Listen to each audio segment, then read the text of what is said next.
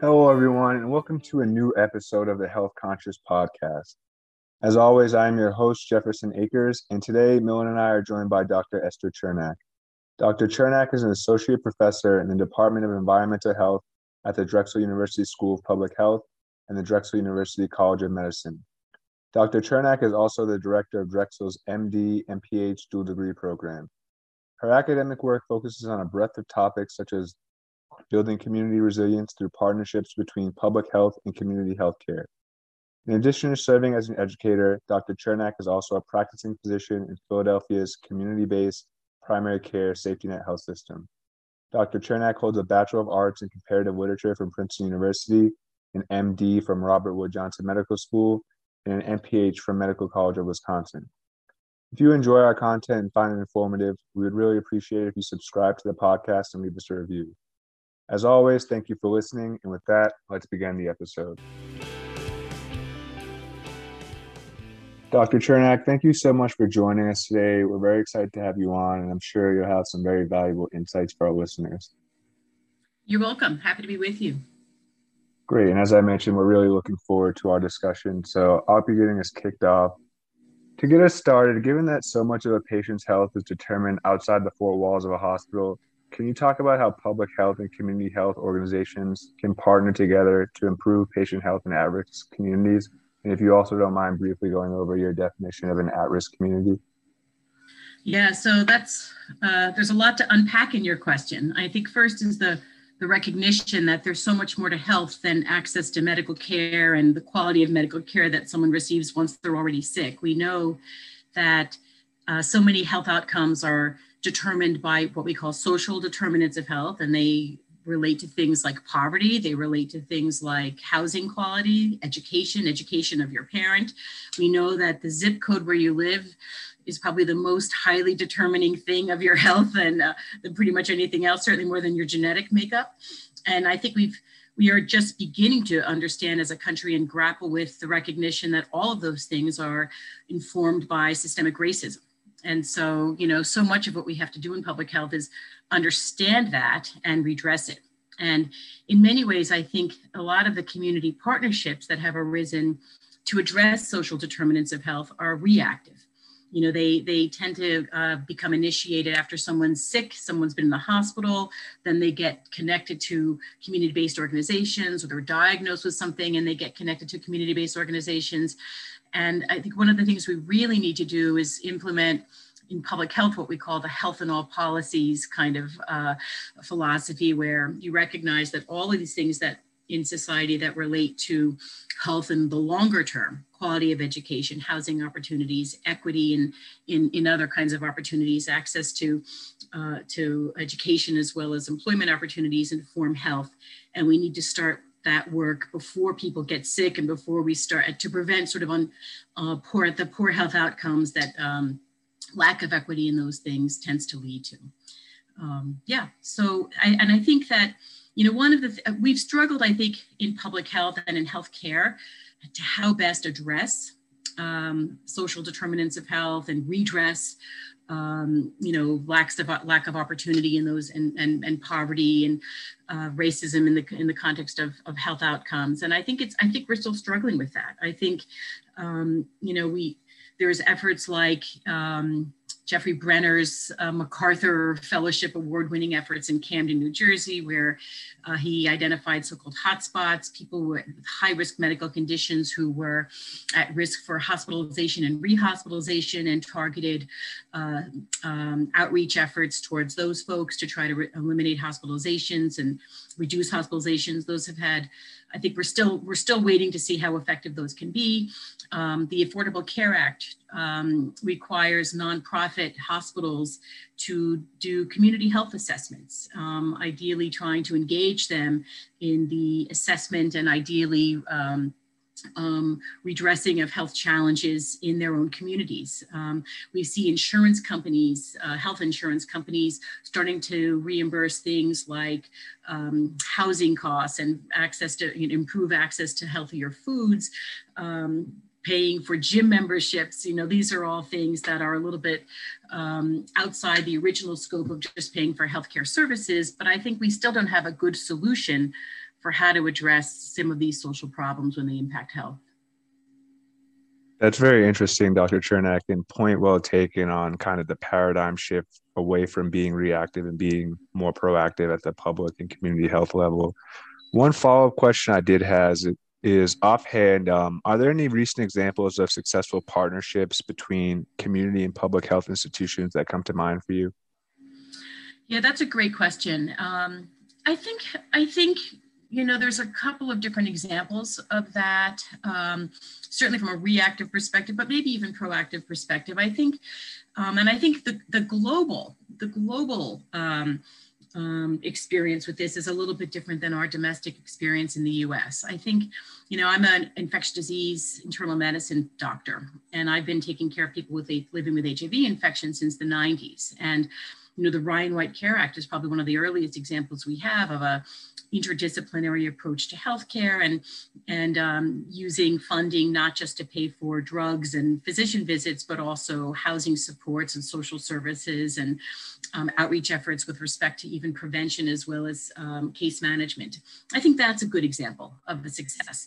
Um, I think in the world of of immunizations, uh, particularly I practice in the city of Philadelphia where there's a lot of at-risk children who are at risk for um, born in impoverished settings, at risk for um, not, not getting their routine childhood immunizations. Uh, the health department partners with many different community-based organizations serving many different diverse communities to try to make sure there's active outreach um, and getting kids into health uh, into into healthcare in the first couple of years of life so that they get their immunizations. I think, you know, we see it with selected conditions, prenatal uh, care is, you know, um, people were uh, obstetricians often work closely in high risk communities with. Um, with social service organizations that uh, reach out to, to moms who might not necessarily access prenatal care. I think the community health worker model um, that connects um, high risk patients with community health workers when they're discharged from hospitals so that they might uh, reduce the likelihood of readmission can be a successful model. Again, my beef with that is that it's often reactive. Somebody has to end up in the hospital and get sick first before they can be connected to a community health worker. And I think we have to really work on you know, more so-called primary prevention. How do we keep people healthy um, and, and work and, and work in communities um, so that we're not reactive, but actually trying to maintain health and keep people out of the hospital in the first place. Got it. That's an interesting point. It will be something that would be interesting for us as grad students to monitor going forward and as we begin our careers. Our second question is about partnerships and how they can impact capacity constraints. Would you say establishing partnerships with community focused or public health focused institutions better prepares providers to manage capacity constraints? And depending on your answer, can you also elaborate on why or why not?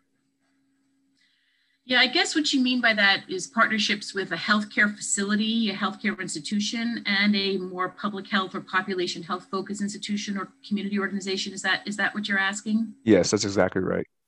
Yeah, so I, you know, the challenge, of course, when you're providing healthcare, um, is that it's hard to leave the building. It's hard to leave the facility, and there's a lot of um, issues that impact the health of our of our patients um, that occur in community settings. And so, I think, you know, I think recognizing that and recognizing that access to healthy food and even just even just things like access to to medical services and access to insurance and access to um, different benefits you know is something that often falls outside the scope of what healthcare facilities provide particularly clinicians.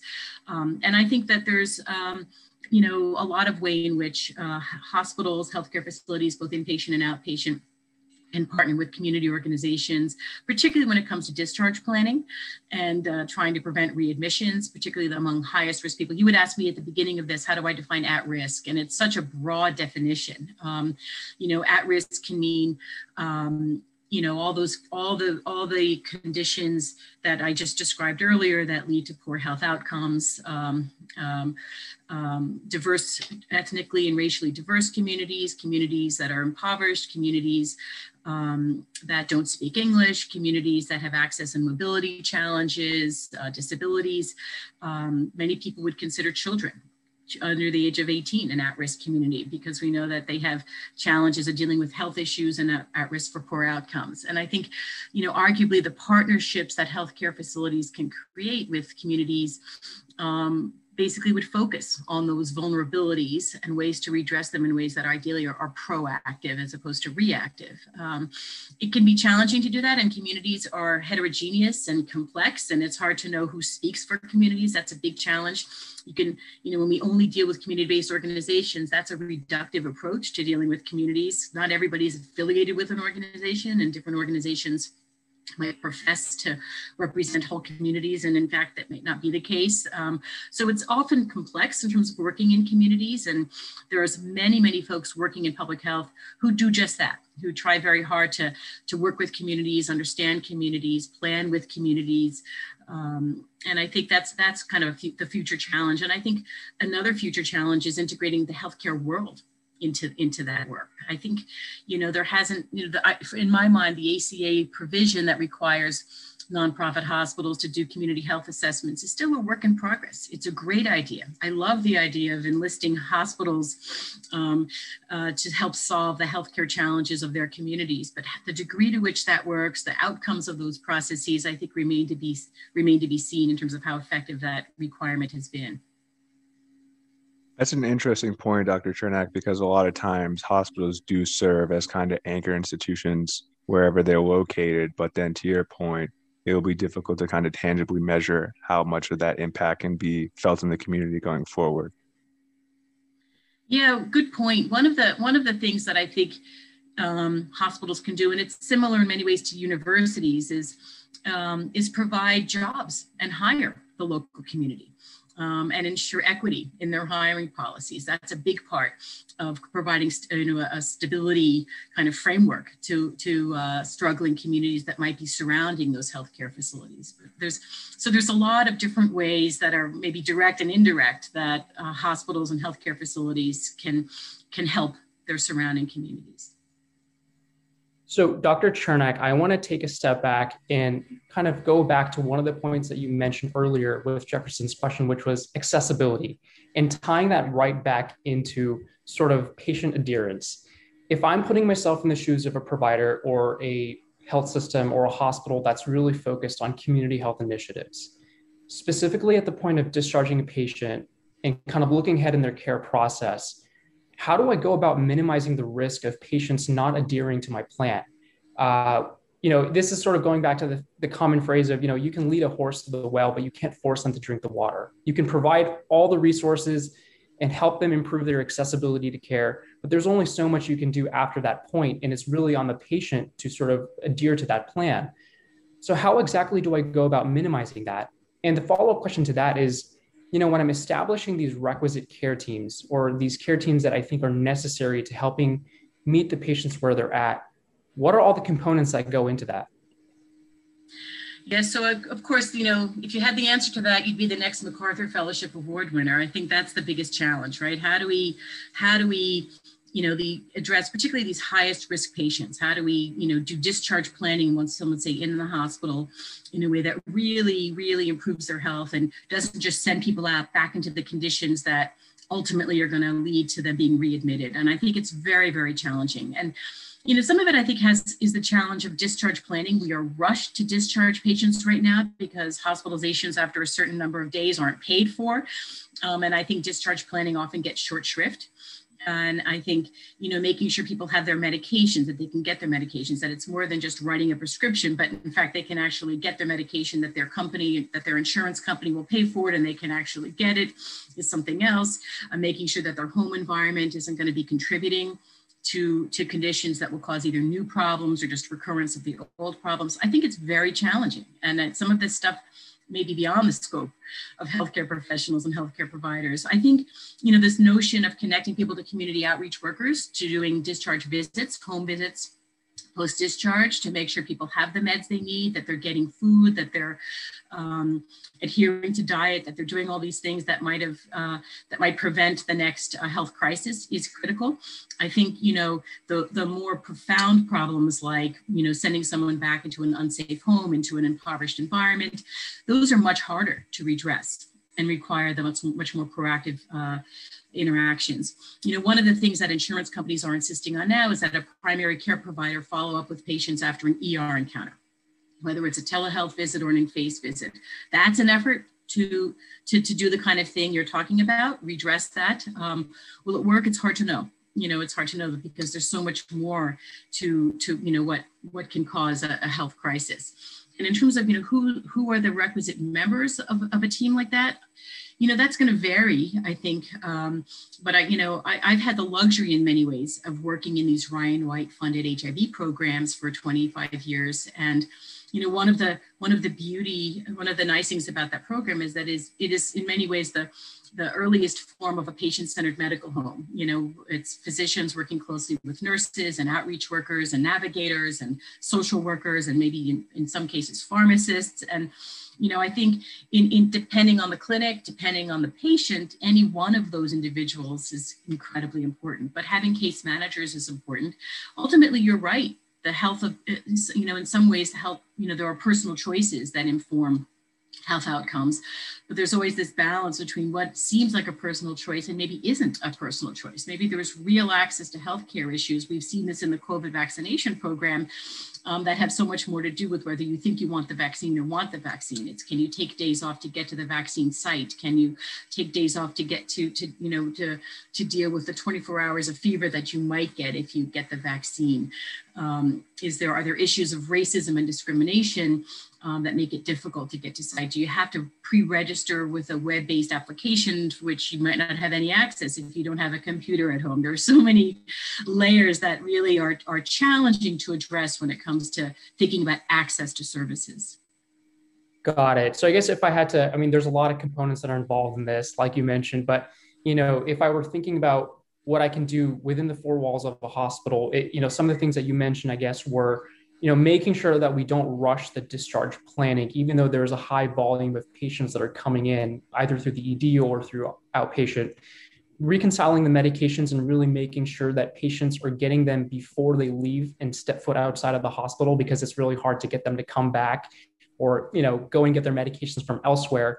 And then the final point that you mentioned was sort of uh, home environment you know doing a lot of research and figuring out how can we provide at home care and making sure that we're not sending patients back to unsafe environments if that's the case. Is that correct? Yeah, I think all those things are important. If they're all easier said than done in many ways. Um, and a busy intern or resident who's writing discharge orders uh, isn't going to necessarily think to say, well, I'm writing this prescription. They're not going to have the time to see whether it's covered by their insurance company, whether a prior authorization is going to be needed, you know, whether a primary care doc is aware of a person's hospitalization, much less discharge, and can pick up the ball and deal with the transition of care. Um, all those things are issues. And I think home assessments are really critical, particularly with highly complex and medically complex, both children and adults and it's very difficult to do those without a community partner. Um, it's hard enough to take care of people in the in the walls of your healthcare facility, um, given the you know the time constraints that we all um, under which we all function. You really need a community partner, and it's it's hard to sort of figure out who those folks are.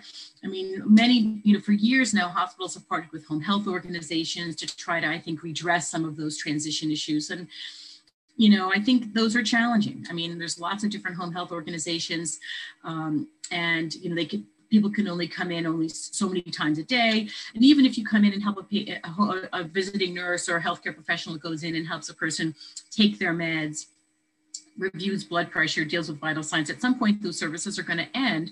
And you're really just patching. You're not really necessarily changing some of the underlying conditions that might have you know, led to the poor health outcome or issue in the first place.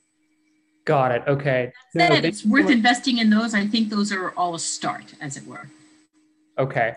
No, thank you so much for shedding light on this. Before I move on to the second question, I actually want to take another step back because one thing that you mentioned earlier in this episode was hiring. And I want to shed light on this specifically because it seems like on a national level, we're facing pretty significant shortages with staffing pretty much everywhere in any unit you can think of, from literally dietary to environmental services to RNs to you know just simple lab techs processing you know uh, you know in clinical pathology and anatomical pathology. So looking at it specifically with care management when you're facing a lot of shortages with staffing there how exactly do you address those issues? Because that is such a critical component when the patient walks out the door providing them those resources. When you don't even have enough people to do that you know how, how do you tackle that So that's a great question, um, and I think we're seeing this now with COVID. Um, you know, I'm, I'm, seeing it in the in my mini world of HIV care, where you know the case management system um, is a lot thinner than it used to be. We've lost a lot of case managers and social service professionals. I think you have to make a targeted, a very intentional effort to reconstitute the workforce. And I think, you know, you can, you know, we can argue about which part of the workforce we should prioritize first. There's lots of arguments to be made for all kinds of things. Um, but it's a question of sort of figuring out, okay, where, what's the gap in our care needs? What's the gap in personnel? And how do we redress it? You know and how do we you know recruit people and train them? Training is huge. Um, you know a lot of this a lot of the people i know who do this work they don't necessarily have masters in social work. You know there's a lot of on the job training that has to be done. I mean the good news is on the job training works. So it's a question of sort of figuring out who do we need how do we recruit how do we train making sure we have the funding to to uh, to pay people. I think that's part of our one of our biggest crises right now isn't it? That people are recognizing that jobs that pay the minimum wage aren't worth having in many ways. Um, and I think, you know, people are complaining about, you know, how hard it is for small businesses to pay higher wage. And I think I, I understand that, uh, you know, from, from, the perspective of small business owners. But, you know, I think we're at a, we're at a touch point in our country where I think we have to have an honest conversation of how much, how much money do people need to make to just live in this country and coming up with ways for us to pay those wages. So I think, you know, in terms of how do we, how do we hire, you know we need in many ways that state and national interventions to sort of you know that where there's leadership that says these are key key jobs we need to prioritize them we need to collaborate with community colleges and other institutes of you know high schools and higher education institutions and and come up with career paths that we that we intentionally cultivate to attract people into jobs and pay them once they get there um, it's a, that's a sea change, really. I mean, that's not an easy thing to do, but that's what I would suggest. Absolutely. And I think the COVID pandemic has really only kind of exacerbated this problem because people are now reevaluating the life that they previously lived and looking at better options that are, you know, better work hours, better wages, you know, better, better education, things like that. Um, transitioning to a slightly different topic now, you know, what are some common population and public health initiatives that hospitals and health systems are, are now slowly beginning to adopt and implement into their healthcare delivery process. And on that note, if you can kind of address some challenges that are also associated with implementing these initiatives and how we can reduce them. Yeah, so you know it's a good question, um, and again, not a, no single in simple easy answers. I think you know probably the theme for all these kinds of initiatives is that I think hospitals are doing more outside the walls of their hospitals. They're, you know, we're seeing, we're living in an era of mergers and we're living in an era of health systems as opposed to health hospitals per se, right? So you have hospitals networking or, you know, participating in networks and merging with community-based organizations, with community-based clinics and outpatient settings in, in communities as opposed to just within hospital grounds and on hospital campuses. Um, and I think those are successful. I think we're seeing, you know, hospitals invest in urgent care facilities um, to both provide care in communities, but also ideally create a payer base and a, and a patient mix that ultimately will use their hospital. I think those are things that people are looking to do. Um, I think um, certainly in the world of prenatal care, um, we're seeing hospitals uh, provide prenatal care in community-based and outpatient settings um, in neighborhoods that ultimately will, will recruit and draw on um, on patients who will have baby and deliver babies in the hospital itself. I think it's those sorts of things. I think we've seen hospitals invest in public health projects like mobile health care to bring healthcare to communities. Um, I mean, those are those I think are examples. I think hospitals partnering with social service organizations is another. Social service organizations that are based in communities is, is another example of potentially successful partnerships. I think this is a work in progress, and particularly, you know, as we see, you know, fewer and fewer independent practitioners and you know clinicians and the primary care practices and even specialty practices working under the auspices of a larger hospital we're seeing hospitals think of themselves differently you know they're not just you know four walls that do operations and inpatient care you know they're it's a different you know mindset of you know we're part of a health system and we want to take care of people cradle to grave and we want to be in communities. And that's, you know, the ways in which that manifests itself in terms of the way health services are delivered, I think is, is evolving. I mean, your generation, I think, of uh, healthcare executives and healthcare managers will, will ultimately determine how successful that is and what that looks like. Absolutely. And I think, you know, to your point, it, sounds like you're seeing a lot of increased mergers nowadays. And I can definitely say, you know, from the conversations I've had with executives at hospitals and health systems across across the nation, there's definitely a very increased focus and effort, a conscious effort to have more integrated care, acquiring more community-based clinics, like you said, even private practice clinics that are really, really out there in isolated areas and tapping into those patients in, in, those areas specifically. And then you also mentioned, you know, more urgent care, more prenatal care, and then partnering with social service organizations. Um, again, transitioning to a slightly different topic now, you know, one of the questions that I had when I was entering healthcare was the difference between an academic medical center and a community-based hospital. Can you explain the difference between the both of them? And then if possible, also address the emergency preparedness plans uh, within both of those systems because that's one component that you also kind of worked on. Yeah so um, you know i guess the, the broad differences are that you know academic medical centers are uh, invested in education. You know often medical education graduate medical education they often have federally funded residencies and training programs.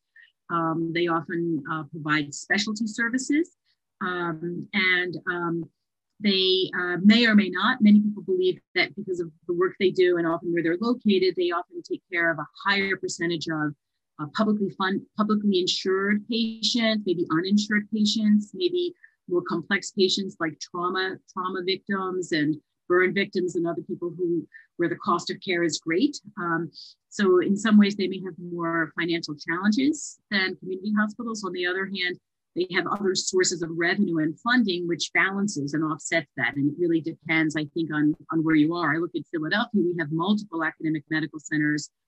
And and some of those i think uh, some of those traits or characteristics are, are relevant but we also have academic health centers that um, you know are heavily endowed have a ton of graduate medical education programs and the funding that goes with those um, and have many sources of money that money and funding that makes them much more resilient despite the fact that they have a large care of poor patients. They have a lot of uh, well-insured patients who go to them for their specialty services and um, specialty care and you know elective procedures, et cetera. Community hospitals, community health centers um, don't have that investment in, in graduate or primary or primary medical education, so they don't have uh, teaching or research as a part of their mission. Um, and they may have more primary care um, and less uh, uh, and frontline kinds of services um, and fewer specialty and tertiary care, quaternary care kinds of services available. They may or may not have a different payer mix in terms of more privately insured patients compared to publicly insured patients. They tend to be smaller and they have less diverse sources of revenue.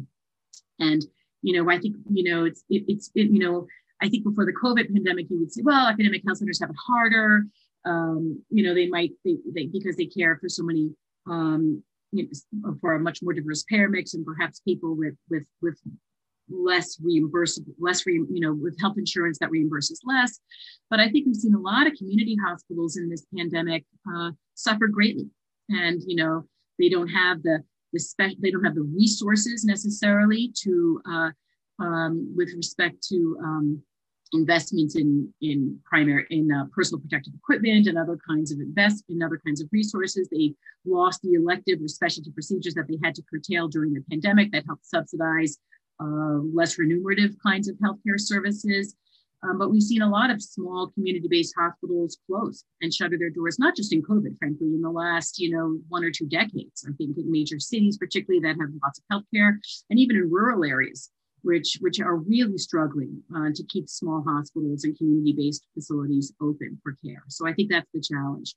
And in terms of their emergency management plans, I mean, some of those, some of those payer issues obviously affect them. I think, you know, you know, the emergency management plans vary, right? Emergencies that are like weather related are going to be very, very different than an emergency like a pandemic that lasts for 15 or 20 months and, and the kinds of stresses it, it you know, it's going to place on hospitals. Um, you know, I think the biggest challenges in, in COVID were that you had, you know, hospitals for some period of time unable to offer procedures uh, that, you know, elective procedures that tended to pay the bills, and you had them um, taking on the cost of COVID care, um, people in hospitals like on ventilators for several weeks with poor reimbursement, particularly people have un- had un- and underinsured care, you know, pay, uh, uh, patient populations or you know poor payer mixes.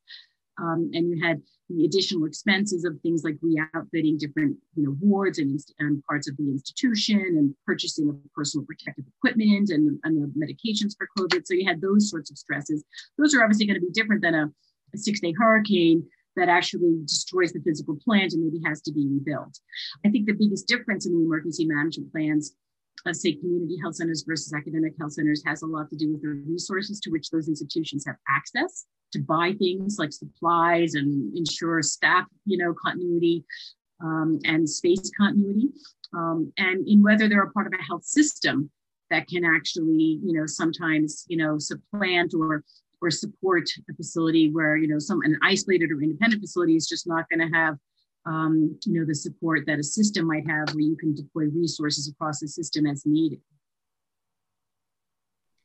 Got it. So to make sure I kind of understood this correctly, it seems like academic medical centers are very heavily invested in medical education and teaching and specialty services to really drive that innovation process forward. They usually have, uh, you know, a higher ratio of publicly insured patients with complex care needs, and then they have more sources of revenue and funding versus community health systems or community-based hospitals that don't exactly have a strong financial backing don't really offer a lot of medical teaching and research, but they're more focused on primary care, and they typically have private, privately insured patients. And then, kind of referring back to the emergency preparedness plan, it seems like the main focus here is just resources to buy supplies, to have more space, and to retain staff at both of these different facilities. Yeah, and it's more than retaining staff. You know, at some point, if your staff are depleted, the question is, do you have access to more pools of staff? Can you pull from facility A to facility B? Can you pull resources from facility A to facility B? I think health systems and academic health centers may have deeper pockets and just, just more infrastructure on which to rely, particularly for a long-term emergency or emergency that requires rebuilding. And, and a lot of it has to do with financial assets. The, the, the, the wrench in the works or the, the, the, the variation here, I think, which we're seeing as we speak is just, we now have health systems in which academic health centers work closely with community health centers or community doc- hospitals, and they may be a part of the same academic health system. And how do those and those community hospitals, which traditionally may not have had their own residency or maybe not have had a research program, are now a part of an academic health system. And maybe they train medical students, and maybe medical residents rotate to them, and maybe they now benefit from um, the relationship of, of the system and being a part of an academic health system and training students. And, you know, I think we'll see the way in which the, those kinds of initiatives and innovations are impacting the work of community centers, community hospitals. Because I think from a training perspective, you know, most physicians um, who are now medical students aren't necessarily going to go on to become academic researchers. They're more likely to practice in communities. And I think we realize that that's good training. It's good training to see how community hospitals provide care and work with communities. And um, you know, for many for many physicians or future physicians, uh, that's exactly what they're going to be doing, and there's no reason why that shouldn't be a part of their training. Uh, so that in some ways, the, the the, the differences in those institutions, which are real, um, may dissipate over time as we see mergers in which you know those two different types of institutions are a part of one health system. That is a really excellent point that you brought up, uh, specifically with staffing. You know, health systems and hospitals being able to pull staff from from pretty much any hospital within that system. And then on a higher level, it's just also interesting to see, like you mentioned, that within a system you have a lot of academic centers, and then you have community-based hospitals, and they're all kind of partnering together. Where you know the academic will drive the innovation, and then they'll kind of extrapolate these procedures and standardize them across these community health hospitals and then you know get that care to the patients so that they're really getting the best type of care possible. So really interesting to see where that's going to go in the next couple of years. Um, that kind of wraps up our industry segment questions. I want to transition a little bit more towards professional development now. Um, with a significant increase in medical students choosing to specialize over the past decade versus going into primary care or rural care Um, what advice do you have for them going into residency and deciding, you know, whether to pursue a specialty or, or going into primary care, which we have a very significant shortage of? Yeah, um, good question. Tough question in many ways. You know, I guess I, I there's so many kinds of things, factors that inform those decisions. Um, and I think the biggest concern is obviously a student that might make a decision around primary versus specialty care based on future income. And, you know, it would be, um, you know, it would be great. I mean, we, the work of primary care, which is so important, and I'm hugely biased. Full disclosure, I'm a primary care doc working in a safety net, you know, outpatient clinic network in the city of Philadelphia. So I'm, you know, I'm biased towards valuing that work, um, and I'm and I believe in in the value of of excellent primary care and the kind of continuity of care, of longitudinal care, and um, it's it's a rewarding profession, and it's also I think great for patients to have a clinician in their life that they trust and who grows old with them. I say that to my patients all the time, um, but um, I think, you know, I think ultimately people have, students have to make a decision based on, uh, in terms of what they want to do based on what they like and you know the, one of the great things about i think the field of medicine is there's so many different things you can do with the medical degree so many different ways to practice you know primary care and adult, primary care pediatrics, family medicine, uh, surgery, uh, different types of surgical specialties, OBGYN, um, there's and radiology. And so much of that decision, I think, honestly, has should should ideally tap into a, a student's interests and aptitudes. There are people who like to do things with their hands, and there are people who like more cognitive things, and those are obviously the critical decisions that should inform those choices. Where you want to practice, what kind of relationship you want to have with docs, I mean, with with docs as well as patients. I mean, those are the those are the things that ideally should inform those things, as opposed to how much debt you have and how how best you can address that. Um, and so, you know, I'd love us, I'd love as as a community for medical school to be less expensive so that we erased the way those financial considerations from those lifelong professional decisions.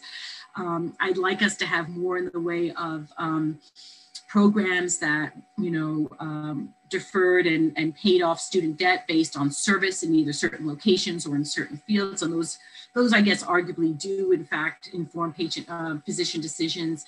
Um, but you know i think in terms of you know I, I, I wish that primary care had better remuneration that there wasn't such huge discrepancies in what you could earn in different fields um, um, so that um, there, were, there was more equitable um, you know, resource distribution in terms of healthcare um, and the way it's provided. And, and, and, that, and that you know, one of the, ja- the challenges I think of primary care is it's you know, not as, re- not as remunerated, not as well remunerated as a surgical and procedure focused subspecialties. And there's lots of hassles associated with it because you're the frontline doc, you're the one who's interfacing all the time with insurance companies, and there's lots of paperwork. And, you know, I think our billing system and the way the way in which we have so many different insurance companies with different rules and micro rules um, makes the practice of medicine broadly much more complex. And it's off, often that kind of stuff ends up falling on the back of the primary care physicians, pediatricians, internists, family medicine docs, some OBGYNs who just don't want to deal with that. And you know coming up with ways i think to to simplify those processes. I think in many ways the insurance companies have really made the practice of medicine much less pleasant than i think it was a generation ago. And if we could figure out a way to get rid of some of that stuff we might have uh, people making decisions around what what specialty they want to go into based on what do they like who are they and what's the best alignment with the you know the demands of that field um, now I think it's a little more a little more complicated, and there's a lot of financial considerations that play into those decisions. You may understand, you guys may understand those things um, better than better than perhaps I do. No, absolutely. Thank you so much for shedding light on this. Dr. Chernak, one of my biggest takeaways from our conversation up until this point is the evolution of a care delivery site, and also um, there will be a more of a focus on community and public health um, in medicine going forward. So, for our clinician listeners, can you kind of elaborate on the value to them of supplementing their clinical education and training with a foundation in the fundamentals of public health? Yeah, thanks for asking that. That's such a great question. So, you know, the, one of the courses I teach at the Drexel University College of Medicine, it's called Frontiers, and it's it's very much a course in which I try to convey the importance of having a population health perspective on the practice of medicine. Um, and I think there's a couple of different ways in which it's important. Um, I think this generation of physicians is going to be responsible for the outcomes of their entire patient panel. You know, it's not just going to be patient A, patient B, is their blood pressure controlled or not. It's, you know, in the pra- in your practice of 7,000 patients, what percentage of them have controlled high blood pressure? What percentage of them have controlled diabetes. Um, so certainly thinking within the context of, um, you know, population outcomes as opposed to individual patient outcomes is increasingly important um, for today's and, and future healthcare professionals. I think that's one thing. Um, I think that you know the ACA's request to for nonprofit hospitals to think about some of those same health metrics in the context of community outcomes is probably the next step of that and getting uh, not just facilities but even practitioners invested in the health of their communities drives that home even further. One of the one of the projects we do in frontiers at the end of the uh, at the end of the course is called the population health challenge where students work in groups to um, and they review the community health assessment that the city of philadelphia's health department does every year. And they identify a, prog- a problem or health condition within that community health assessment that requires improvement and they they're charged with they're given a week basically to study that problem understand the epidemiologic as well as pathophysiologic issues around that problem um, and come up with a population health intervention to improve that or redress that and then they present their solution or innovation at the end of the week um, in, in, a poster session where everybody's presenting their initiatives. And, you know, I think that's a really useful lens in which to look at, at, at the work of being a doctor. It's, I can, te- I can teach this, I can uh, treat this adolescent with chlamydia, um, I can prevent this case of HIV infection, but how do I prevent or reduce chlamydia infections among all adolescents in my community? What's, what can my hospital, what can my facility, what can I as a physician do to um, reduce HIV infections, to improve maternal outcomes in the context of pregnancy, to improve uh,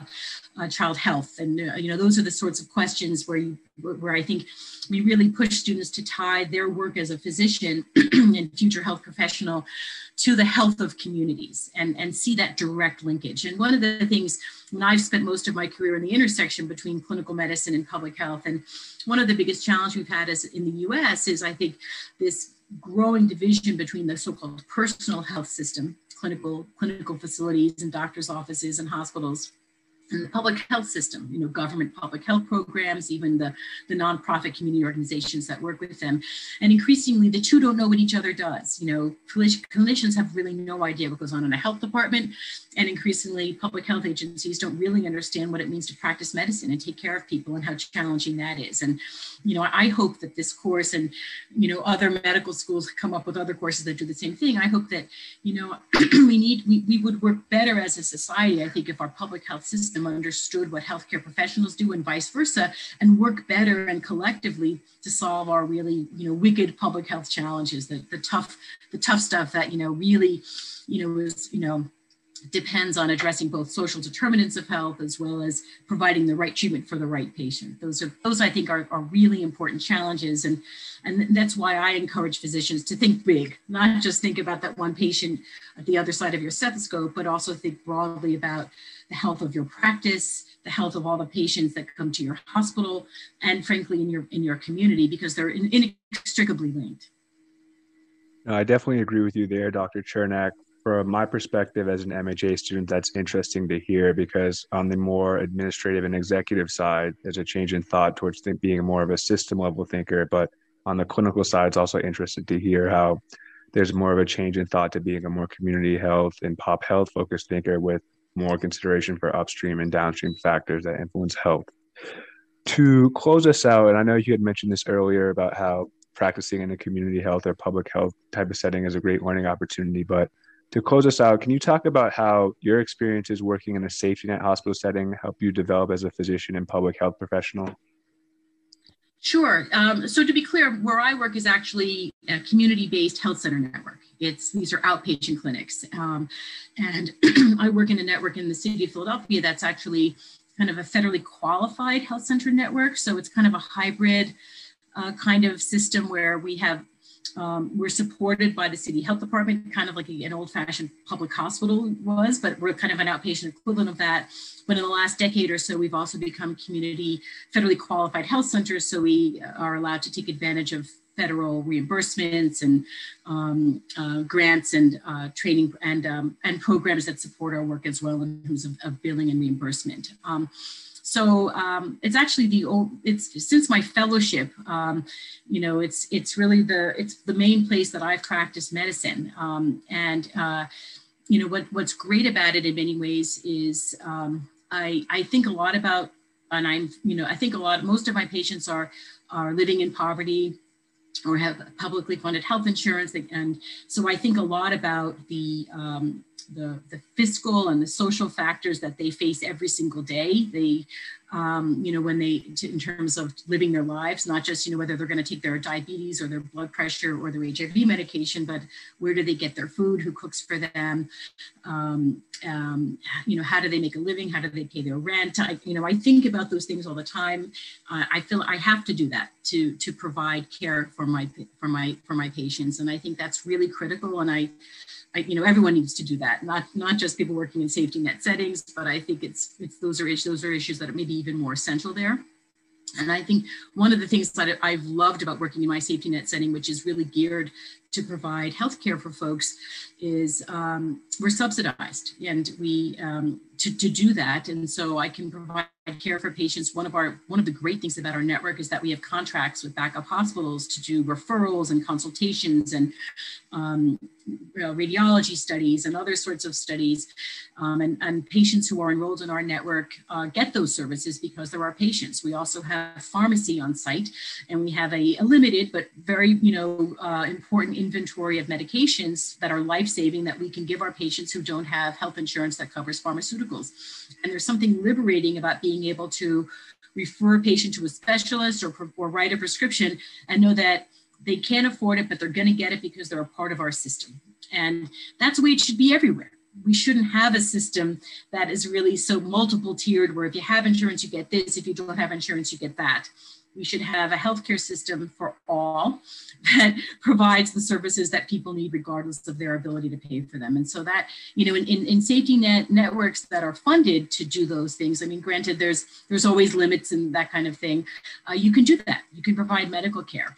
Uh, for people regardless of their ability to pay and that is incredibly rewarding so for me that's you know that's you know, I'd love to see us as a country get to a place where that was the standard. I'm not sure we're there yet, but that's what I would like to see. I think you summarized really well what makes pursuing a career, whether it's a clinical career or a career in health administration, so exciting in that there's been so much progress made in terms of resolving some of these problems, but there's still so much work to be done. Um, Dr. Chernak, that was it for us from questions for the day. I think I speak for all of our listeners when I say this and that you were extremely insightful and we really enjoyed you having you on. So thank you so much. Thank you. It was my pleasure. And to our listeners, again, if you enjoyed our content, please feel free to leave us a review or like and subscribe to the podcast. Until next time, take care.